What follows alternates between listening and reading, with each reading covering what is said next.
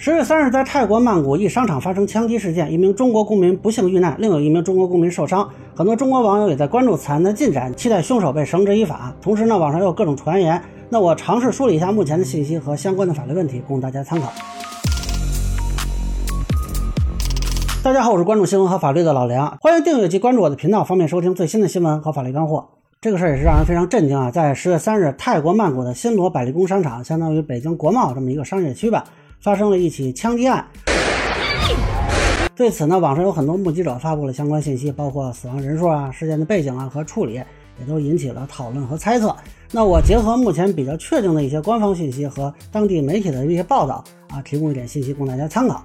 呃，首先呢，这个死亡人数，泰国那边信息一开始不太稳定啊，一开始说是有三个人死亡，后来说是一个人，那最后当地警方确认说是两个人。那么也有网友传说啊，光中国人就死了四个。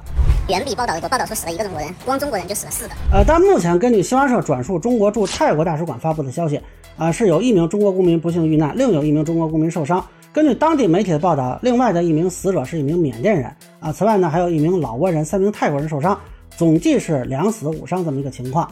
那目前看伤者呢，应该是没有生命危险了。泰国总理还去医院看望了受伤的中国公民。啊，我们这边还是以官方通报的数字为准。呃，至于凶手呢，是当地的一名十四岁的学生。泰国警方给他起了一个代号叫欧友啊，不知道为什么起了个油的名字。那现在公开信息看呢，他在作案当天穿着战术风格的紧身衣裤和黑色靴子，通过商场的一个没有安检的入口进入，用随身携带的手枪从 M 层的卫生间开始行凶，并且拍摄，在三层的家具店被警方抓获。那么泰国媒体公开的影像看呢，他当时被警方堵在屋里，并没有反抗。在被抓住之后呢，还跟警方说远处有东西什么的啊，这个也是后续警方怀疑他的精神存在问题的原因。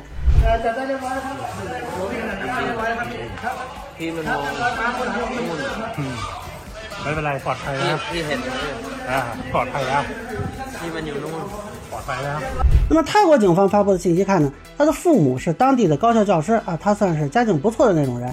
在他的住处，后续搜出了更多的子弹，在他的社交媒体上还发现了他去练习射击的这个视频。那虽然泰国当地对枪支管理比较宽松，但是二十岁以下还是不能持枪和去靶场练习的。那现在不确认他是怎么去的靶场，有没有成年人陪同？他的父母说呢，不知道他持枪啊，也不知道他有精神疾病治疗的经历，平时呢也不住在这个发现子弹的这个住宅里。那目前确认他用的枪支是将只能发射空心弹的训练用枪改装而来的。他自称呢是从社交媒体上以一万六千泰铢，大概是人民币三千多块钱买回来的。由于欧友被抓的时候呢，戴了已经有美国国旗的帽子，那也有人怀疑这个事儿是不是有背后什么阴谋啊，或者认为有蓄谋已久。但目前呢没有这方面信息。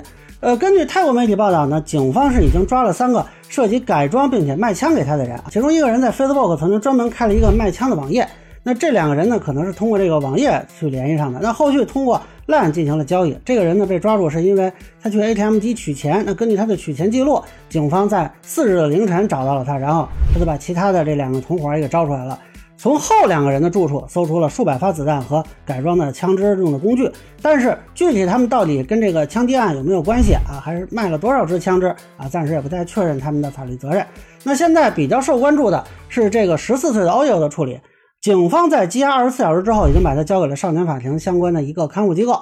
要对其进行治疗和检查，来确认其情况。他现在面临五项指控，罪名包括预谋杀人、谋杀未遂、非法持有枪支、未经许可在公共场所携带枪支和未经许可开枪。啊，这里我必须承认一点，就是我不懂泰语嘛。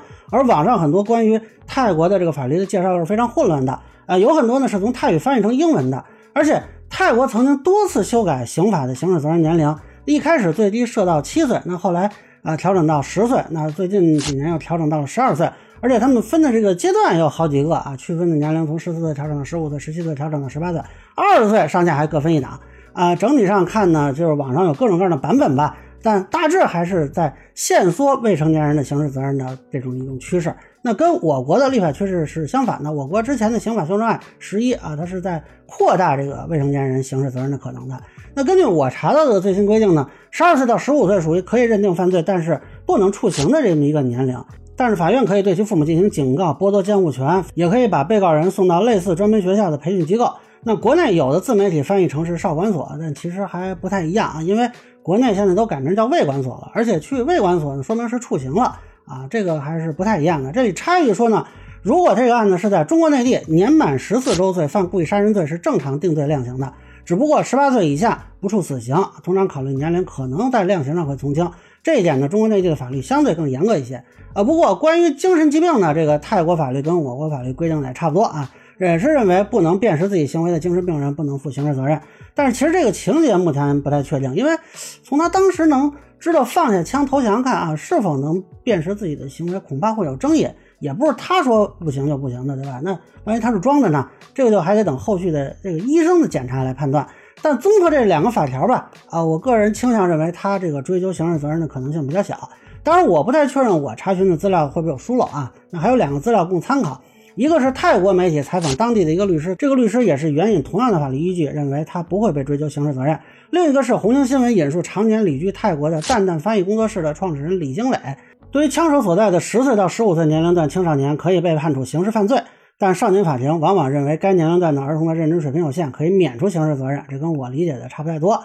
那不过吉木新闻采访到了泰国文华律师事务所瓦辛律师。他认为，根据泰国法律，这名嫌疑人可能面临十五年的有期徒刑啊，这个我持保留态度。毕竟他的分析没有提及法律依据和精神疾病的可能，只能说综合目前掌握的信息吧。我个人还是倾向认为追究刑事责任的可能性不大。那这里也是提供给大家一个参考。